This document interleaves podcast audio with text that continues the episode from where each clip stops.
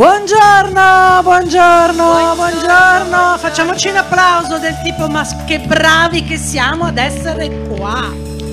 Buongiorno, buongiorno. Mentre gli altri arriveranno come al solito, noi salutiamo la chiesa a casa e, e niente, questa mattina volevo cominciare in un altro modo. No? In genere c'è questa prassi nella, nella chiesa. Cominciamo, cominciamo con due canzoni veloci, due lente cominciamo con una lenta, ma um,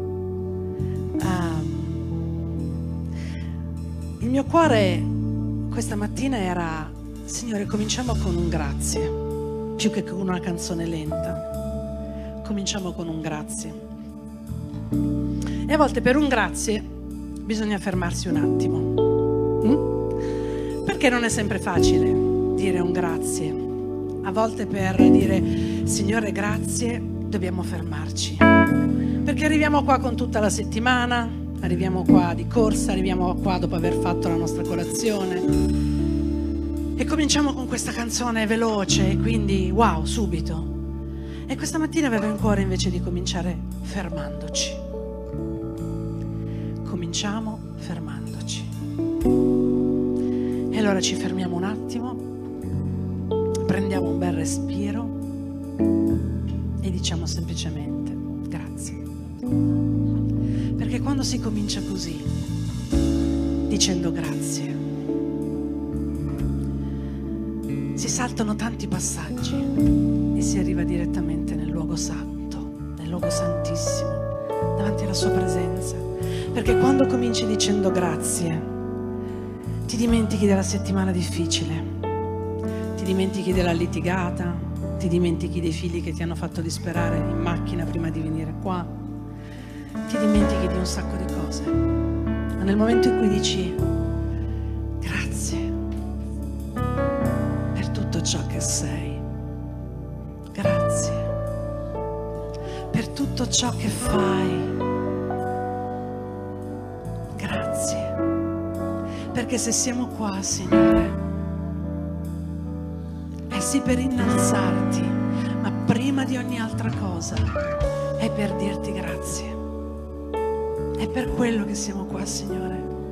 Vogliamo iniziare, continuare e finire dicendoti grazie. Perché di fronte al nostro grazie tutto il resto scompare, perché riconosciamo chi tu sei. E questa mattina qua insieme, come Chiesa, questo. Per tutto ciò che sei, grazie per tutto ciò che fai, grazie. Non so come potrei sdebitarmi dal tuo amore così grande per tutto ciò che sei. Grazie per tutto ciò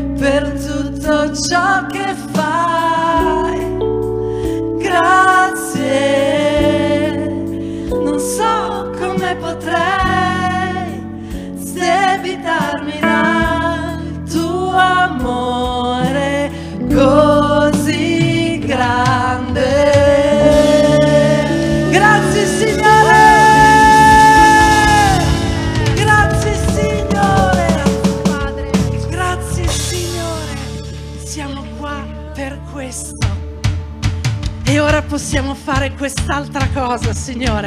Nel momento in cui ti diciamo grazie, possiamo dichiarare qualcosa di molto, ma molto più profondo, del tipo, ti darò tutto, Signore, ti darò tutto, ti darò tutto, ti darò tutto, perché tu meriti questo, Signore, perché tu sei degno, sei potente, l'unico e il solo. Tutto darò, Signore, tutto darò, tutto darò per te, per te. Io seguirò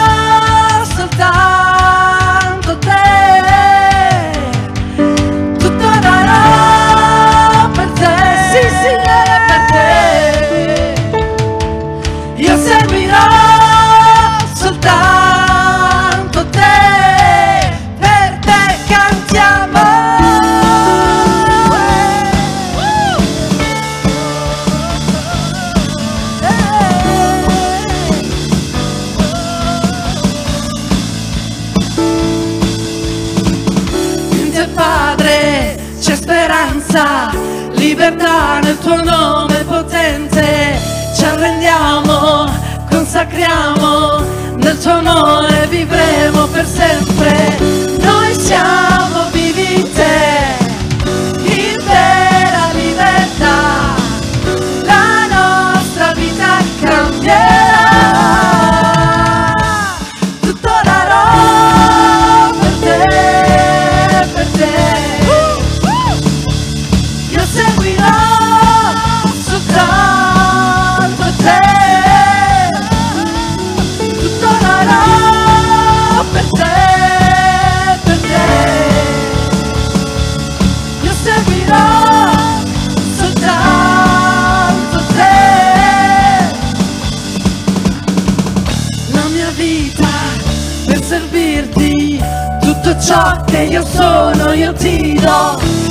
cuore totalmente per risplendere della tua luce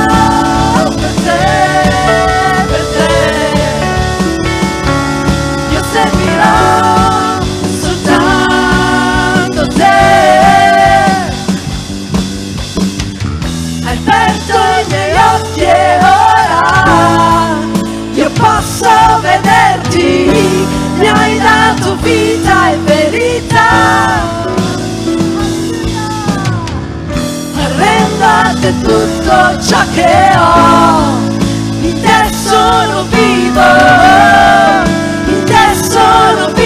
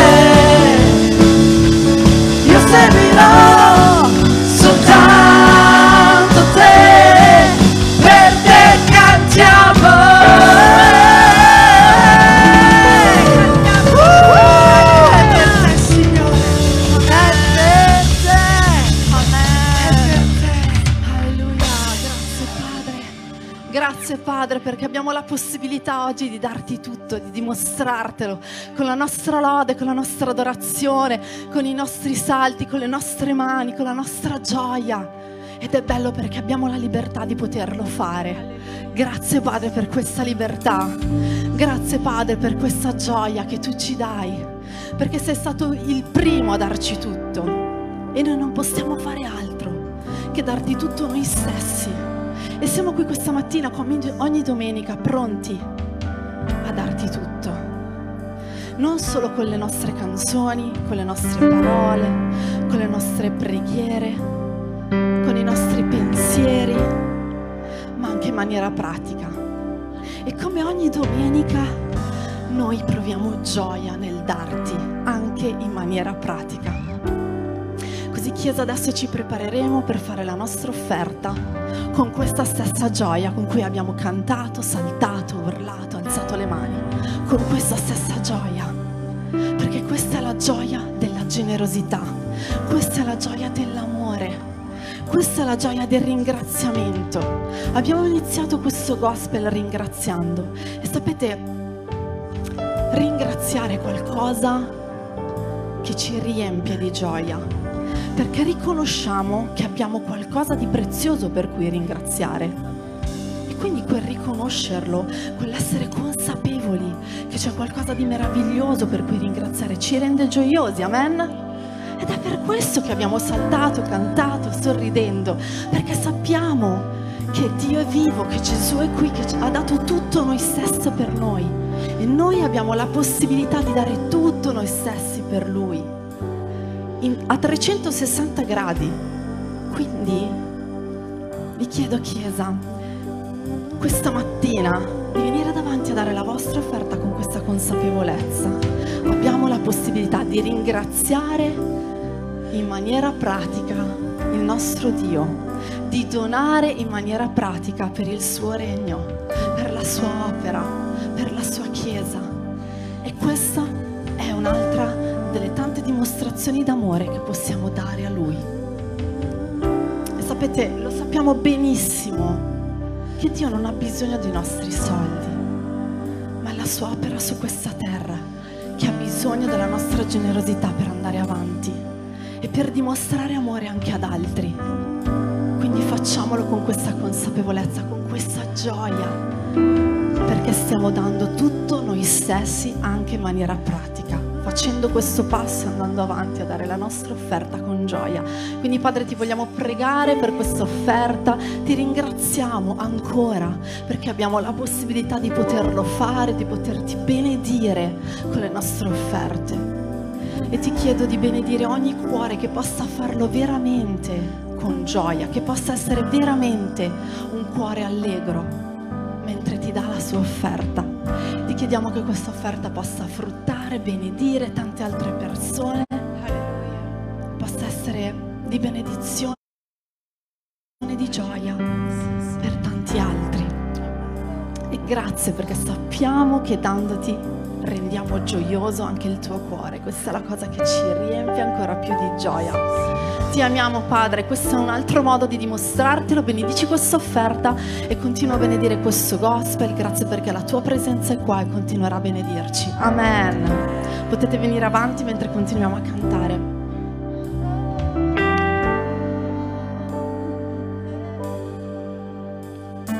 Sicuro nel adesso io non ho paura, c'è la tua presenza, quello che ho non vale più, ciò che io so perde valore.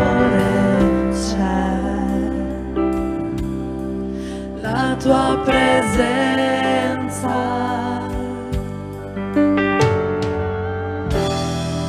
Il cielo trema davanti al creato.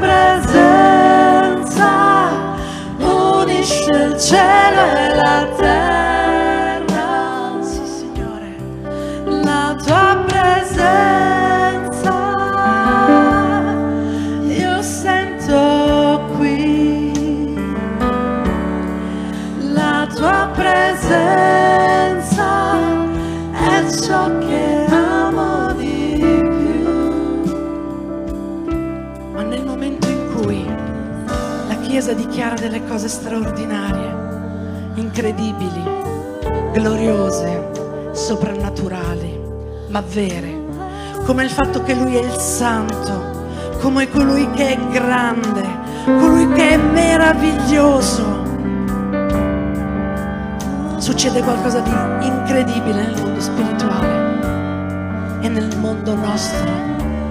Non solo nel mondo di spirituale, ma nel mondo nostro. Quando dichiariamo chi è Lui, quando dichiari chi è Dio, posso assicurarti che il nemico scappa. Perché dichiari qualcosa che anche lui sa molto bene, ma che forse non ha mai sentito in maniera così potente dalla tua bocca. E quindi questa mattina, se vuoi davvero che la tua vita sia totalmente libera dalla paura, dallo sconforto, sia libera dal potere che queste cose hanno su di te, dichiara, dichiara, perché forse non spariranno, ma quando arriveranno ci saranno le tue dichiarazioni di verità a farle, a farle scappare. Di fronte alla paura tu potrai dire, il mio Dio è grande. Di fronte allo sconforto tu potrai dire, il mio Dio è meraviglioso. Di fronte alla solitudine tu potrai dire, Dio è con me. Di fronte ai soprusi tu potrai dire, il mio Dio è giusto. Di fronte alle situazioni difficili della tua vita ci sono altrettanto verità che tu puoi dichiarare perché tu possa vincere. Vincere. Quando noi dichiariamo verità, quando noi dichiariamo verità, la potenza di Dio diventa efficace, effettiva in noi.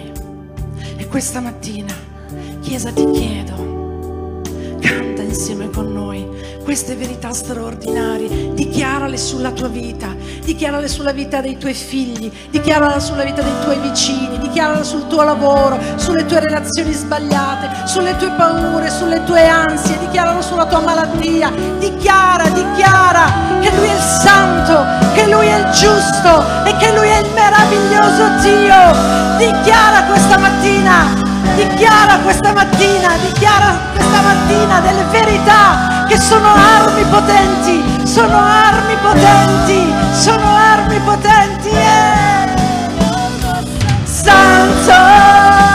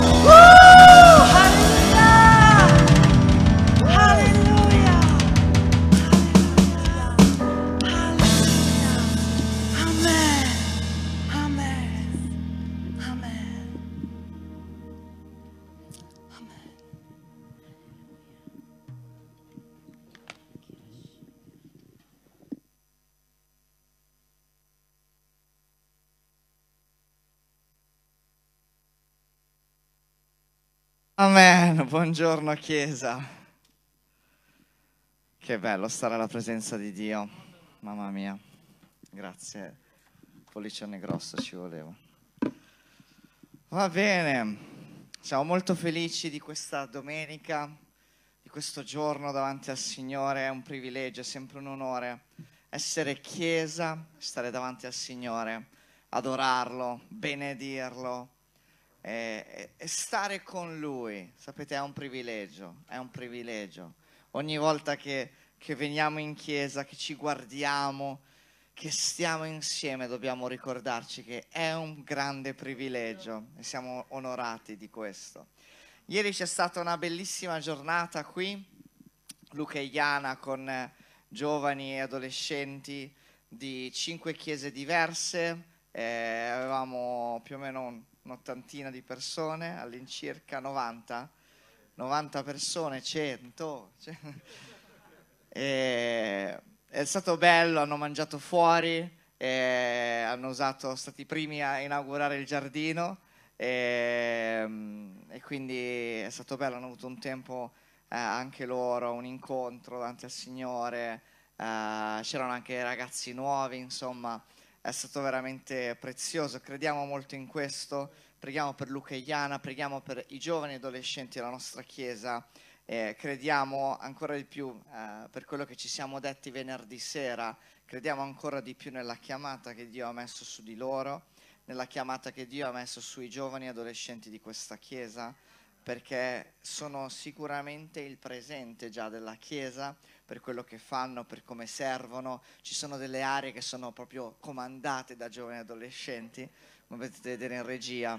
E, e, però veramente crediamo che è vero che il loro posto adesso, ma c'è una chiamata speciale per il domani su di loro, per l'opera che Dio ha piantato in questa chiesa, che non appartiene né al pastore Filippo né a me e a mia moglie, ma appartiene veramente al Signore e alle persone che, che Dio mette. Ma grazie anche per, per Luca e Iana, per come investono tempo, denaro, risorse pazienza, anche quella dovete investire su, sui, sui nostri ragazzi.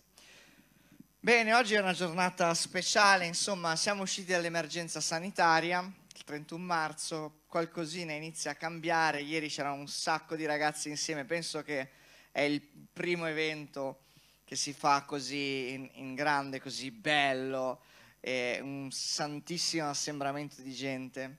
E uno dei segnali, insomma, della, di questo passaggio, di questo eh, non, non, ritorno, perché il ritorno a me non piace mai, perché la Chiesa avanza, noi cresciamo, non bisogna mai tornare indietro, bisogna sempre andare avanti con nuove speranze, nuovi sogni.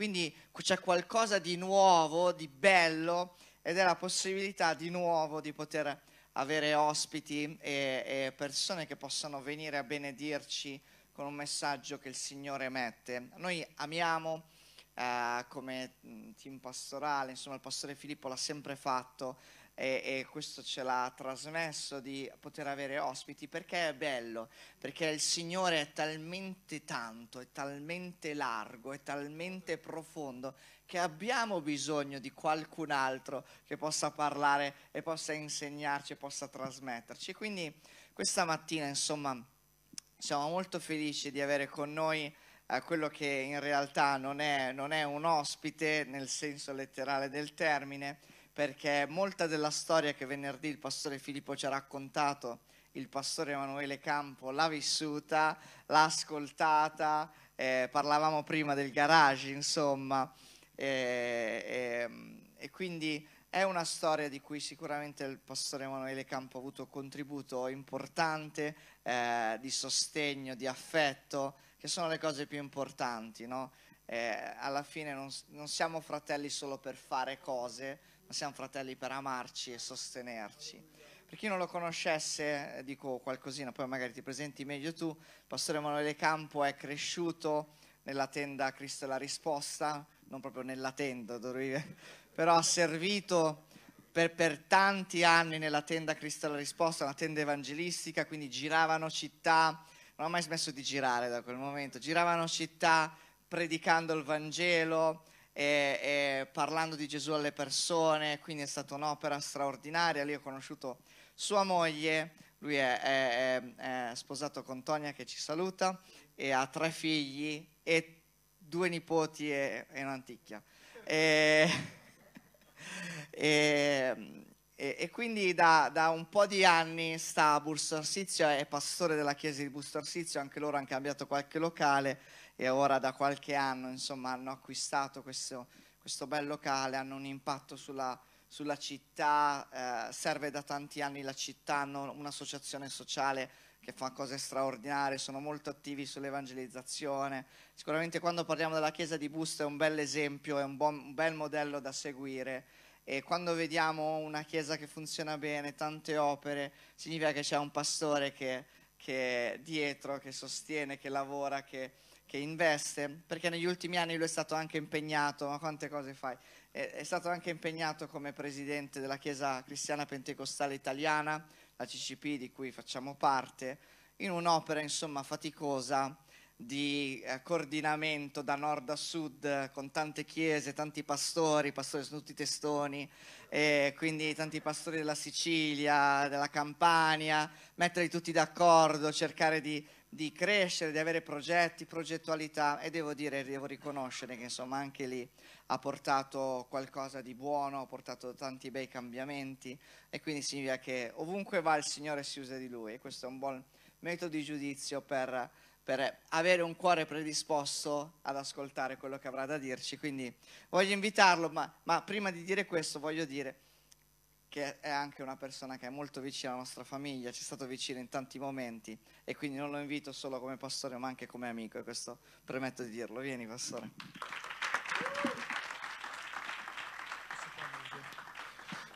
Sì, Grazie, buongiorno a tutti.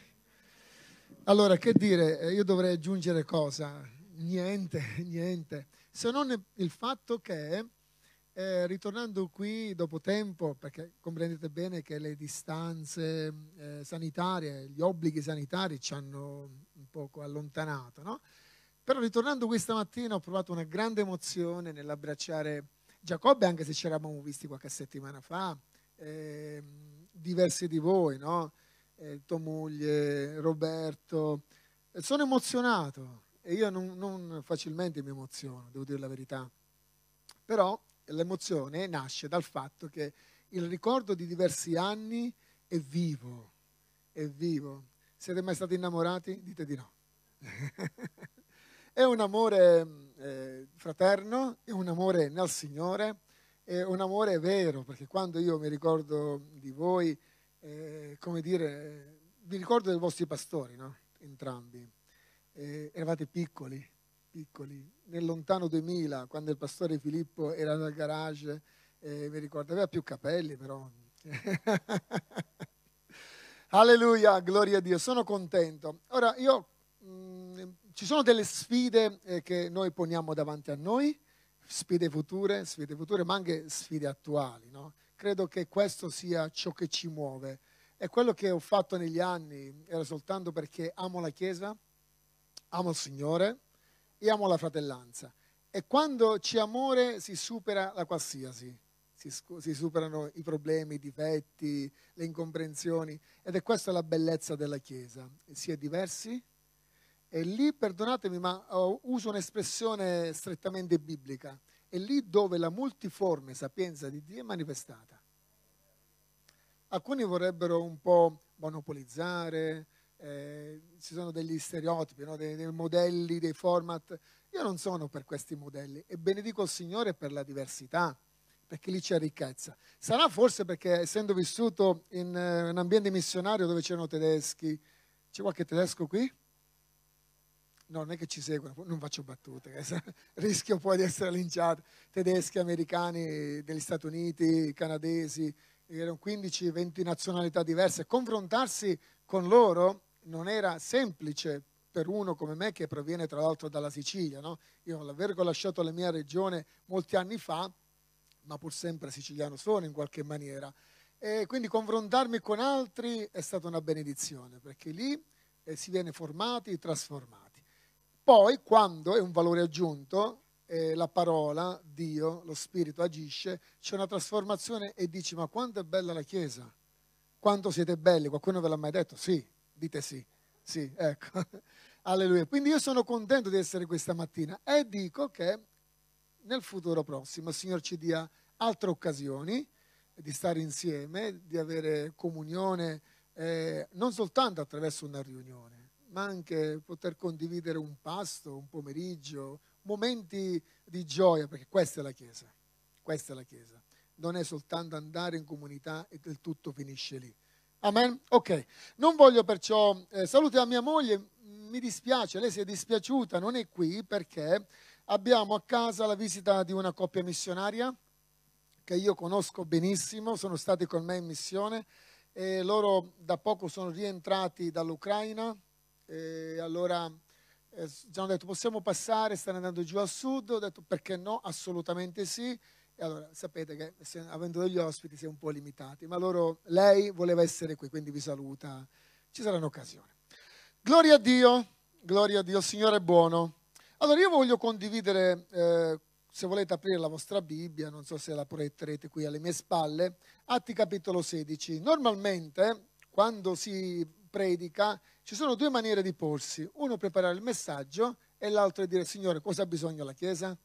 Perché noi predicatori, pastori o insegnanti a volte siamo così, prepariamo qualcosa e lo presentiamo, no? che è buono, in modo particolare per i pastori della comunità, sapendo cosa eh, è la necessità, e a volte invece, Signore, eh, illuminaci, facci comprendere. Io ho avuto un pensiero eh, nella mia mente in questi giorni e ve lo voglio condividere. Parlerò eh, di quello che l'Apostolo Paolo ha vissuto nei suoi viaggi missionari, eh, quando si trovò a, a Filippi, e sapete cosa accadde, era eh, un momento particolare dove le chiese iniziano a nascere, si sviluppano. Intanto Paolo ha la rivelazione di chi è Gesù.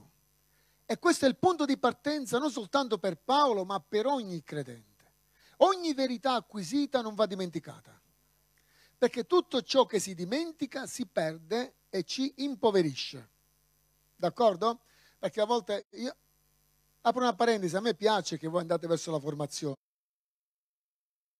Ho partecipato a un seminario, mi piace, Dio vi benedica, oggi abbiamo bisogno di sapere di più eh, del Vangelo, di tutto ciò che è attorno al Vangelo per presentare in una maniera migliore cos'è la grazia di Dio, cos'è il Signore. Ah, ma le verità non bisogna dimenticarle, perché Gesù disse la verità vi rende liberi. Quindi è fondamentale. Allora, quello che andremo a leggere, leggiamolo nella prospettiva di verità acquisite che non devono essere perse. Per esempio, sapete che prima della venuta di Gesù, negli, in diversi passi biblici si parla che i cieli si aprirono, ma dopo Gesù i cieli sono rimasti aperti. Prima di Gesù i cieli si aprivano e si chiudevano. Ci sono dei versi che non cito, perché non voglio stare qui uh, molto tempo, ma dopo Gesù i cieli si aprirono e non si chiusero più. E Paolo era un testimone diretto di questa apertura dei cieli. Per esempio, lui si trovava lì al momento in cui Stefano fu lapidato. Sta scritto in atti che lui era, accondiscendeva, quindi eh, approvava e prima di morire, prima di essere lapidato, Stefano disse io vedo i cieli aperti. Non che si aprirono, aperti. In Cristo i cieli sono aperti. Che grande verità. Alleluia. C'è qualcuno che dubita della straordinarietà di, dell'amore di Dio? Alleluia. I cieli sono aperti sul mondo per la salvezza, quanto più sulla Chiesa. Dio ti ama. E non è una frase fatta, purtroppo siamo abituati quasi a slogheggiare, no? Ma c'è tanta, eh, queste affermazioni sono cariche, piene di significati, che dovremmo veramente fermarci e pensare al solo termine grazie cosa vuol dire. Alleluia. Perciò Paolo tutto quello che farà lo farà in questa prospettiva dei cieli aperti. Paolo si trova a, a Filippi e predica in questa città uno dei primi incontri, eh, è questa donna di nome Lidia, mercante di porpora. Si converte, guardate la Chiesa in che contesto nasce. Si converte Lidia, eh, Paolo si muove, una ragazza eh, posseduta viene liberata, finisce in carcere, c'è un terremoto ed è una cosa incredibile che le porte si aprono, eventi straordinari dettati dalla sovranità di Dio, ma ci sono poi anche degli eventi umani, no? dove Paolo vive anche delle sofferenze, viene preso, viene portato in piazza, gli strappano le vesti, lo picchiano, lo incatenano, quindi il Vangelo vive di esperienze straordinarie della sovranità e dell'azione soprannaturale di Dio con quello che è la nostra quotidianità. A volte viviamo esperienze di dolore, di sofferenza. Questo per dire che cosa? Che non dobbiamo scoraggiarci davanti ai momenti o in quei momenti in cui le cose non vanno come noi vogliamo, ma che davanti a noi deve rimanere quella verità che non cambierà mai. Per Paolo il cielo aperto rimane aperto anche quando le cose non vanno come lui pensa. Amen? Alleluia. Io vi parlerò di tre cose dell'azione di Cristo nel distruggere la prigionia. Tre cose, quindi uno, due, tre e finiamo. Va bene? Alleluia. Perché è importante, se noi acquisiamo delle verità, probabilmente lo, lo sapete di già, non voglio fare il maestro assolutamente, ma ricordarlo, ricordarlo. Vogliamo perciò leggere Atti capitolo 16, dal verso 16 al verso 26. Atti 16. Ora avvenne che, mentre andavamo al luogo della preghiera, quindi sono già a Filippi, ci venne incontro una giovane serva che aveva uno spirito di divinazione e che, facendo l'indovina, procurava molto guadagno ai suoi padroni. Costei, messasi a seguire Paolo e noi, gridava dicendo, questi uomini sono servi del Dio Altissimo e ci annunciano la via della salvezza. Ed essa fece questo per molti giorni. Ma Paolo, infastidito, si voltò e disse allo spirito, io ti comando nel nome di Gesù Cristo di uscire da lei. Ed egli uscì in quell'istante. Ora i padroni di lei, vedendo che la speranza del loro guadagno era svanita, presero Paolo e Sila e li trascinarono sulla piazza del mercato davanti ai magistrati. E presentateli ai pretori dissero, questi uomini che sono giudei turbano la nostra città e predicano usanze che a noi, che siamo romani, non è lecito di accettare o di osservare. Allora la folla insorse tutta insieme contro di loro e i pretori, strappate loro le vesti, comandarono che fossero frustati e dopo averli battuti con molti colpi, li gettarono in prigione, comandando al carceriere di tenerli al sicuro. Questi, ricevuto un tale ordine, li gettò nella parte più interna della prigione e fissò i loro piedi ai ceppi. Ora, verso la mezzanotte, Paolo e Sila cantavano e, e pregavano, innalzando inni a Dio, e i prigionieri li udivano. E improvvisamente si fece un gran terremoto, tanto che le fondamenta della prigione furono scosse. E in quell'istante tutte le porte si aprirono e le catene di tutti si sciolsero. Amen. Poi potete continuare a leggere a casa perché è un racconto interessante. Come si riesce a cantare in un momento del genere? Se alla base non c'è una verità, una rivelazione, una comprensione che le cose che stanno avvenendo sono di minore importanza rispetto alla speranza o alla verità che hai acquisito, non riusciresti. D'accordo? Ora Paolo si trovava lì perché Dio l'aveva guidato. Lo Spirito Santo gli aveva impedito di andare in, una direzione, ebbe questa visione, va in Macedonia, va in questo luogo, inizia a predicare il Vangelo è come dire, quando iniziamo a dire al Signore posso, può accadere di tutto. In quel momento, se crediamo che Dio ci sta muovendo, attenditi cose straordinarie. Perché Dio non lascia, non lascia i suoi figli. Dio non lascia eh, il suo popolo. Quello che noi dobbiamo vivere è la verità del Vangelo, la verità che libera. Ora, Prima di andare ai tre punti, quello che più mi tocca, io vedo in Paolo, perché è un testo ehm, che ci dà degli input interessanti. Paolo vive la solidarietà del corpo. Mi spiego. Paolo è un giudeo ma ha la cittadinanza romana. Per chi ha letto il testo, tutto il capitolo, dirà Paolo dopo, sono cittadino romano, mi avete battuto, adesso voglio qui i miei accusatori. Cosa gravissima per il tempo, no? Tanto che si scusano. Ma nel momento in cui sono presi lui e Sila, Paolo non fa valere la sua cittadinanza, ma dimostra quello che è la solidarietà del corpo. Sila è picchiato, io potrei scamparne, ma non lo faccio. Bellissimo. Solidarietà del corpo. Non voglio dire molto, ma quanto è importante che la Chiesa viva questo aspetto della dimensione cristiana. Appena abbiamo la possibilità, pastore, sono fatti tuoi, grazie. Invece no, in Paolo lui dirà, insegnerà in futuro alle chiese che siamo una cosa sola. Una cosa sola. non mi conoscono. Alleluia. Per Paolo non esiste morte tua, vita mia. No. Allora Paolo è lì, non lascia Sila. Sì, dicono che il carattere di Paolo era particolare, era burbero per certi versi, era determinante, ma Paolo non ci pensa minimamente a lasciare Sila da solo. Siamo compagni d'armi, siamo compagni di missione. Siamo compagni che abbiamo visto la gloria di Dio e adesso vorremmo in qualche maniera, forse io posso avvalermi di questo diritto. No, fratelli, il successo della Chiesa è l'unità del corpo. Bellissimo. Non sei solo, dite a chi non è qui, il nostro successo è l'essere insieme, è il venire insieme. Ci sono delle sfide, cosa che ho detto prima, che riguardano il futuro, ma questo futuro non è tanto lontano. Veniamo fuori, siamo nel mezzo di due situazioni mondiali che creano apprensione. La risposta di Dio sapete chi è? La Chiesa.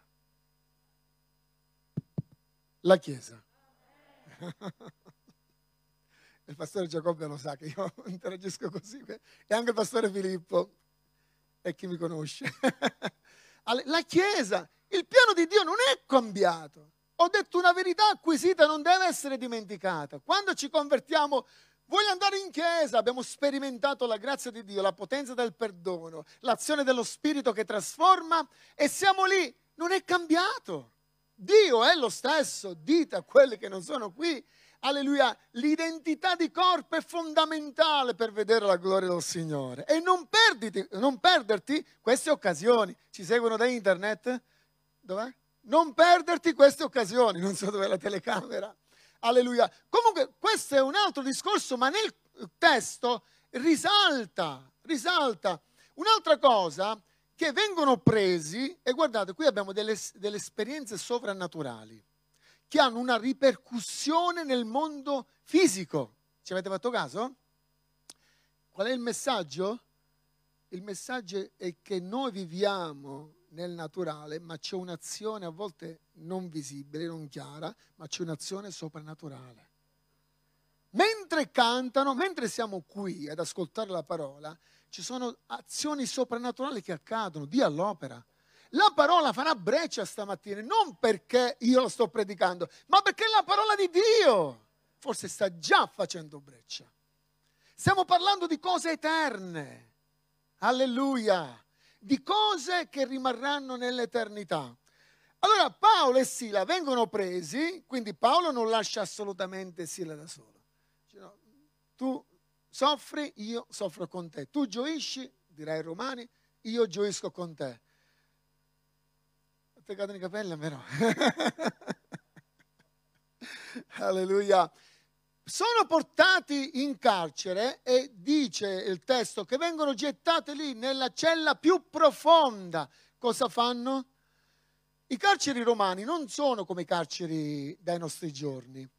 E chi entrava in carcere non era soltanto una limitazione della libertà, ma chi entrava in carcere il più delle volte ci moriva. E ci moriva prima di arrivare davanti ai tribunali per essere accusati e di conseguenza la condanna Perché tutti quelli che finivano in carcere erano considerati malfattori, eh, ladri, briganti, ma gli apostoli no. Loro erano predicatori di questa nuova divinità a detta dei romani e si trovano eh, da soli? No, perché Dio vigila sui suoi. Ora, ora vengono presi, picchiati, ehm, la storia ci insegna che anche nelle celle venivano a volte stuprati, eh, seviziati, erano, non erano più delle persone. C'era il rischio per gli apostoli di vivere queste esperienze tristi, no? Le, li legano e normalmente li legavano ai piedi e alle mani.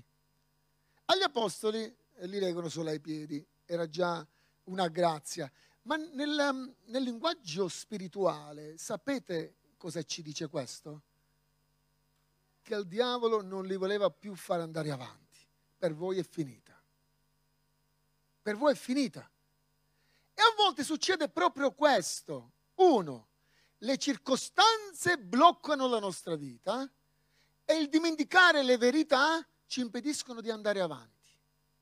Amen? Ora l'Apostolo Paolo è quello che dirà, scrivendo agli Efesi, salito in alto e gli ha fatto prigioniera la prigionia. Ma cosa vuol dire Paolo? Paolo aveva avuto questa rivelazione, tra l'altro scriverà la lettera agli Efesi mentre si trova in carcere. Paolo, ma sempre in carcere stai? Lui non si preoccupa più eh, di dare importanza al luogo dove si trova. Lui focalizza la verità che libera la verità che trasforma.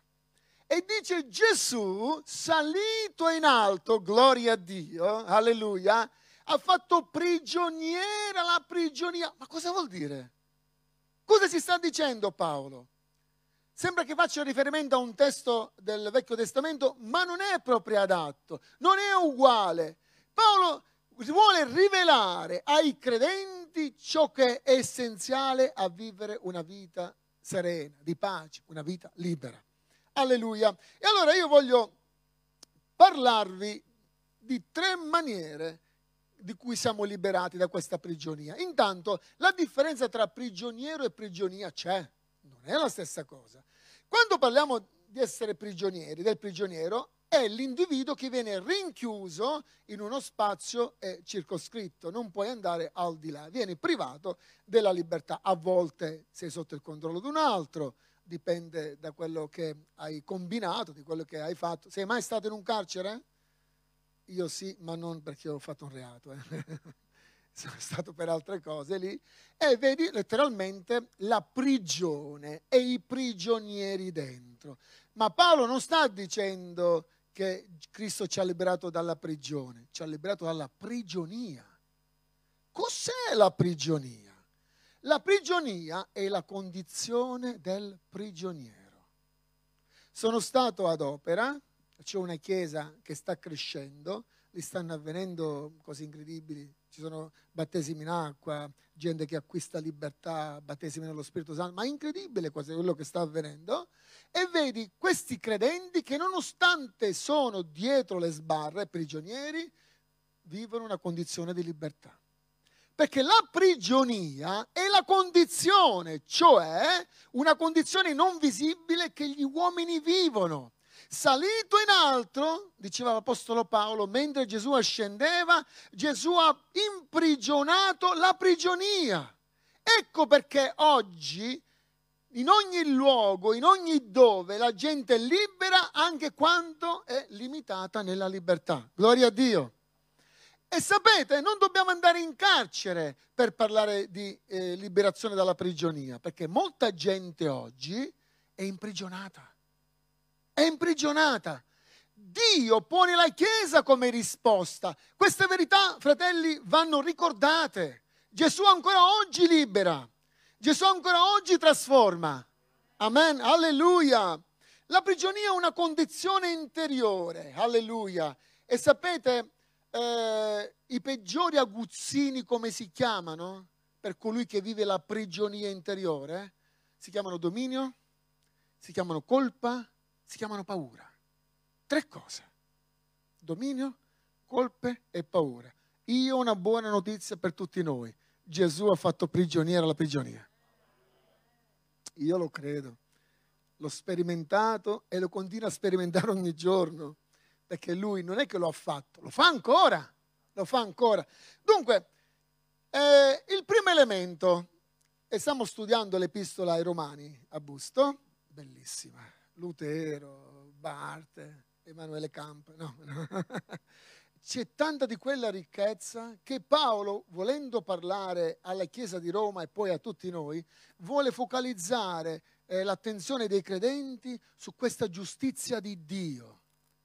Giustizia di Dio. E questa giustizia che ci libera dal dominio del peccato.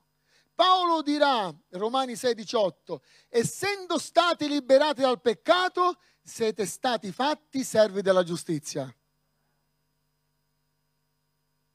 Allora, forse mi alzate il microfono. Essendo stati liberati dal peccato, siete stati fatti servi della giustizia. Alleluia. Quindi non pecchiamo più. E allora di cosa stiamo parlando l'Apostolo Paolo? Molti credenti vivono una condizione di, eh, di blocco perché dicono ma com'è possibile? Io sto peccando perché non hanno compreso, non hanno letto bene il testo. Paolo non sta dicendo che i credenti non peccheranno più, sta dicendo che sono liberi dal dominio del peccato. Alleluia! Chi non è in Cristo è dominato, è obbligato. Io mi ricordo ancora, prima di convertirmi, facevo cose che non volevo fare, lo dirà il capitolo 7 dei Romani, io faccio ciò che non voglio, c'è questo combattimento. È la dimostrazione che sei libero dal dominio del peccato. Sai in che cosa si vede? che ti senti male. Signore, perdonami. Questa è l'azione che, della grazia. Il dominio non c'è più. Gesù salito in alto ha fatto prigioniera la prigionia, ci ha liberati, ha spezzato il dominio. Il commettere peccato del credente in Cristo è soltanto un incidente di percorso. Che non sei chiamato a fermarti. Corri, cammina, vivi le verità. Dio ha progetti per la tua vita, anzi ha progetti per la Chiesa. Molti invece sono lì, vengono in chiesa perché sanno che è giusto, ma non ti dicono, non vi dicono, pastori, sto male, so che è giusto. Se potessero realizzare che siamo stati liberati dal dominio e che il Padre rimane Padre, ci, mane, ci, ci ama anche quando falliamo, cadiamo, tutto cambierebbe. Allora, uno, comprendiamo che Gesù ha spezzato il dominio del peccato, ci ha liberati per non essere più sotto la sua autorità. E Paolo, siete stati liberati e siete servi della giustizia. Alleluia! Qualcuno dica, gloria a Dio. siete servi di chi? Della giustizia. Prima seguivamo le nostre voglie, prima eravamo come il cane che è portato al guinzaglio, che non può allontanarsi più di un certo raggio. Adesso siamo liberi, liberi di servire Dio. Alleluia. Allora, se c'è qualcuno che non ha sperimentato questa libertà, Gesù lo fa ancora oggi. Gesù lo fa ancora oggi. Alleluia. Uno. Due. Abbiamo detto che Gesù ha imprigionato il dominio la colpa e la paura. Chiaramente dobbiamo dare sempre un fondamento a quello che stiamo dicendo, un fondamento biblico, se no il dominio l'abbiamo visto. Gesù ci ha liberato dal peccato. Il fatto che tu puoi sbagliare, fallire, non è sinonimo di essere schiacciato da questa autorità, è soltanto un incidente di percorso perché la nostra natura è una natura umana. Punto 2. Liberazioni dalla colpa. Qualcuno ha mai vissuto nella colpa, nei sensi di colpa? Non alzate la mano. E chi è che non ha vissuto questa esperienza? No? Eh, noi viviamo una sen- eh, sensibilità spirituale proprio in virtù dell'azione dell'opera di salvezza.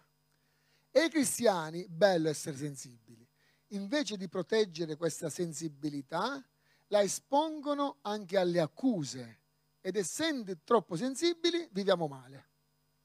La sensibilità cristiana non ti è data perché devi essere bloccato, sentirti male, ma perché questa sensibilità ti fa partecipe, ti rende vivo. Colossesi è sempre Paolo, perché è Paolo che si trova in prigione. Eh? Colossesi 2,14, parlando sempre di prigione. Egli, cioè Gesù, ha annientato il documento fatto di ordinamenti che era contro di noi e che ci era nemico. Perché dice questo l'Apostolo? Perché in ogni carcere, in ogni cella, veniva esposta all'esterno una targhetta e lì c'era il motivo della condanna. Emanuele Campo, ladro. Emanuele Campo, bestemmiatore. Emanuele Campo, violento. Era tutto lì, davanti alla cella in cui ero imprigionato davanti, attaccato al collo della mia vita. Ma dice che Gesù ha annientato questo documento che era il capo d'accusa e l'ha tolto di mezzo inchiodandolo alla croce. Avendo quindi spogliato le podestà ai principati, ne ha fatto un pubblico spettacolo trionfando su di loro. Alleluia! Allora, vedete, la colpa, alleluia, anche quella è stata crocifissa. I cristiani vivono di ricordi, di esperienze e purtroppo questi ricordi a volte suscitano quelle emozioni e si sentono perseguitati. Mi sento perseguitato, addirittura cristiani che non dormono la notte perché stanno pensando cosa sarà? Ma Dio mi ha perdonato? Ma come faccio a vivere? È troppo vivo ha fatto prigioniera la prigionia. Gesù è salito in alto e ha fatto prigioniera la prigionia. Non hai motivo più di vivere nel senso di colpa. Gesù ha perdonato. E il perdono di Dio non è come il perdono che noi diamo tante volte. Gloria a Dio. Il perdono di Dio è sì e basta. La cosa, la straordinarietà di Dio è che io ricordo, lui no. Dici, ma come? Dio può dimenticare le cose. Dio ha deciso nella sua sovranità di limitare il suo pensiero eh, relativo al perdono in Cristo. Lui non si ricorderà più dei nostri peccati. Straordinario. Meno male. Meno male. Se io penso a quello che ho combinato non immaginate neanche dicono che quando ci convertiamo siamo cambiati e non sembra di, che abbiamo fatto tutto quello che raccontiamo. Meno male anche questo, perché se dovessimo ricordare, io me lo ricordo cosa ho fatto prima della mia conversione, intanto mi vergogno, ma tantissimo. Se andiamo avanti, Dio non si ricorda dei tuoi peccati. Il senso di colpa è un'azione contro di te per non farti andare avanti e per tenerti legati i piedi. Non c'è bisogno di andare in un carcere. Forse anche qui stamattina hai i piedi legati. Amen. Punto 3. La paura. Qualcuno ha mai sofferto di paura? Non alzate le mani.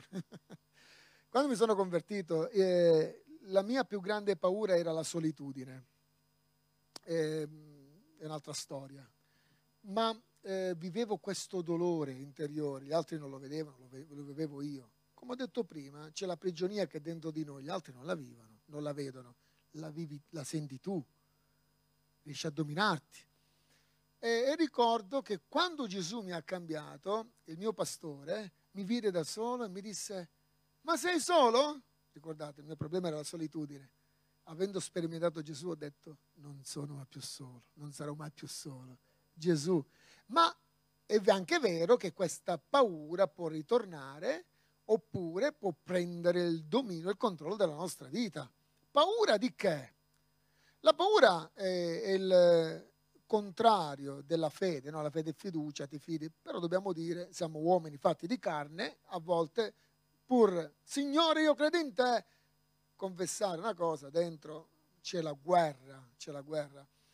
Ora, la più grande delle paure è non sapere dove andrai a finire dopo questa vita. Anche per i credenti a volte ci fermiamo a pensare, Gesù ci ha dato la vita e quando pensiamo all'eternità, soltanto la sua grazia porta la pace e tutto cambia. E la paura è anche un'arma usata per bloccare il tuo cammino eh, cristiano. Dico questo, dico questo perché quando usciremo da questo luogo, quando le cose mondiali cambieranno, noi ci troveremo ad avere tanta gente che vive nella paura, nei sensi di colpa, che continuerà a peccare e la risposta siete voi. La risposta è la Chiesa. Fratelli, prepariamoci. La risposta è Gesù. È attraverso di voi. Guardate cosa dice l'autore agli ebrei. Qualcuno, qualcuno dice che è Paolo. Noi.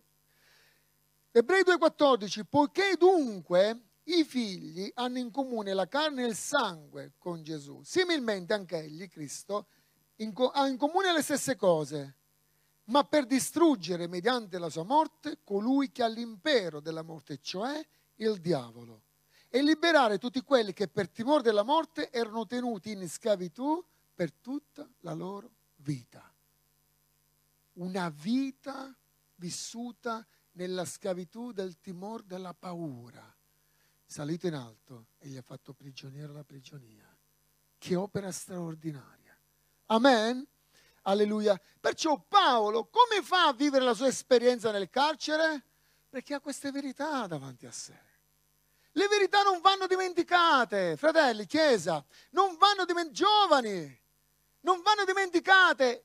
La verità vi rende liberi. Gesù detiene perciò la vittoria sulla prigionia ancora oggi. Eh, voi conoscete la storia. C'è il terremoto, si rompono i legami, Dio si identifica e loro ritornano a muoversi in libertà. Non c'è libertà se non si comprende la verità. Io concludo così stamattina. Non c'è libertà se non si comprende la verità. Posso invitarvi ad alzarvi in piedi? Pastore Giacobbe, posso pregare un attimo? Alleluia. Dalla prigione alla libertà di camminare. Dalla prigione alla libertà di muoversi in Cristo. Chiudiamo i nostri occhi un attimo. Alleluia. Padre, nel nome di Gesù. Preghiamo che il tuo spirito si muova per portare luce nelle nostre tenebre. Signore, per coloro che sono qui, ma anche per coloro che ci stanno ascoltando da casa. Grazie perché la tua opera è un'opera per sempre, un'opera per tutti i secoli. Alleluia. Io non ti chiederò di alzare la tua mano, ma ti chiederò di pregare per chiedere al Signore, liberami dalla mia prigionia. I veri prigionieri non sono quelli che sono rilegati in pochi metri quadri, ma sono quelli che, vivendo spazi ampi dentro di loro, non possono muoversi. Sei tu quella persona? Alleluia. Gesù detiene la vittoria sulla prigionia. Salito in alto, egli l'ha imprigionato il suo sacrificio ancora oggi è potente da portare libertà nei cuori. Nel nome di Gesù. Apri la tua vita al Signore. Apri la tua vita al Signore. Il sangue versato sulla croce, alleluia, quello ci libera dal dominio del peccato. Alleluia, il suo sacrificio porta pace nel cuore, cacciando via la paura. Alleluia. La sua morte e risurrezione alleluia, quello che ci libera dalla colpa. Padre, grazie in questa mattina. Signore, opera tu, l'opera è tua. Grazie per la comunità di Castelletto Ticino. Grazie Signore per quello che tu stai compiendo tra di noi. Grazie Signore per i progetti che tu stai mettendo davanti alla Chiesa. Padre, glorifica il tuo nome, ci sia libertà. Andando a casa, Signore, non possiamo dimenticare le verità che ci portano a vivere una vera vita. Nel nome di Gesù.